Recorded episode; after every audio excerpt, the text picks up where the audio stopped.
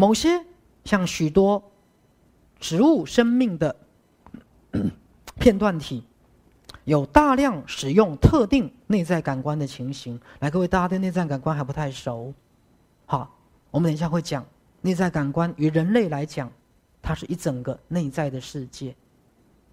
好，那等一下我会跟各位说，我刚刚不是打一个比喻吗？我们太使用自我跟头脑，我们会太关切生活的实际面。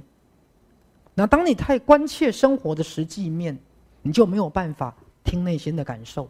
好，还有我最近很喜欢讲的一句话：当你越在乎别人的看法，你越无法在乎自己的感受；当你越在乎别人的眼光，你越无法在乎自己的感觉。来，各位，有没有人在乎别人的眼光胜于在乎自己的感觉？有，我不能讲你对跟你错，可是当你越来越不在乎你自己的感觉，你会快乐吗？你不会快乐，因为连自己的感觉都不在乎了，你怎么会快乐？因为你在乎的是别人的眼光，别人怎么看你，你甚至是活给别人看，你甚至是为别人而活，你甚至是为了达到别人的期待，对不对？你有在乎你自己的感觉吗？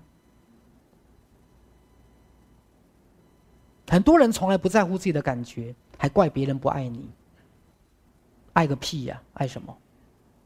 你都不懂得爱自己了，人家怎么爱你？因为你更在乎的是别人怎么看你，学校的同事怎么看你，主管怎么看你，公公婆婆邻居怎么看你，有没有？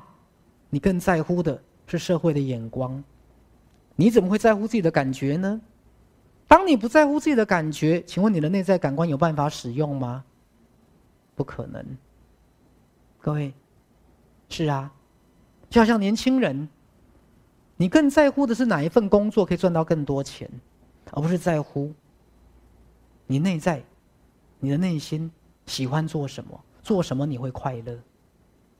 各位，所以有时候我们是压抑自己的感受而活着，对不对？最后你不会快乐，因为你根本就没有感觉了，因为快乐是属于感觉，对不对？好，所以等一下我们讲内在感官 OK。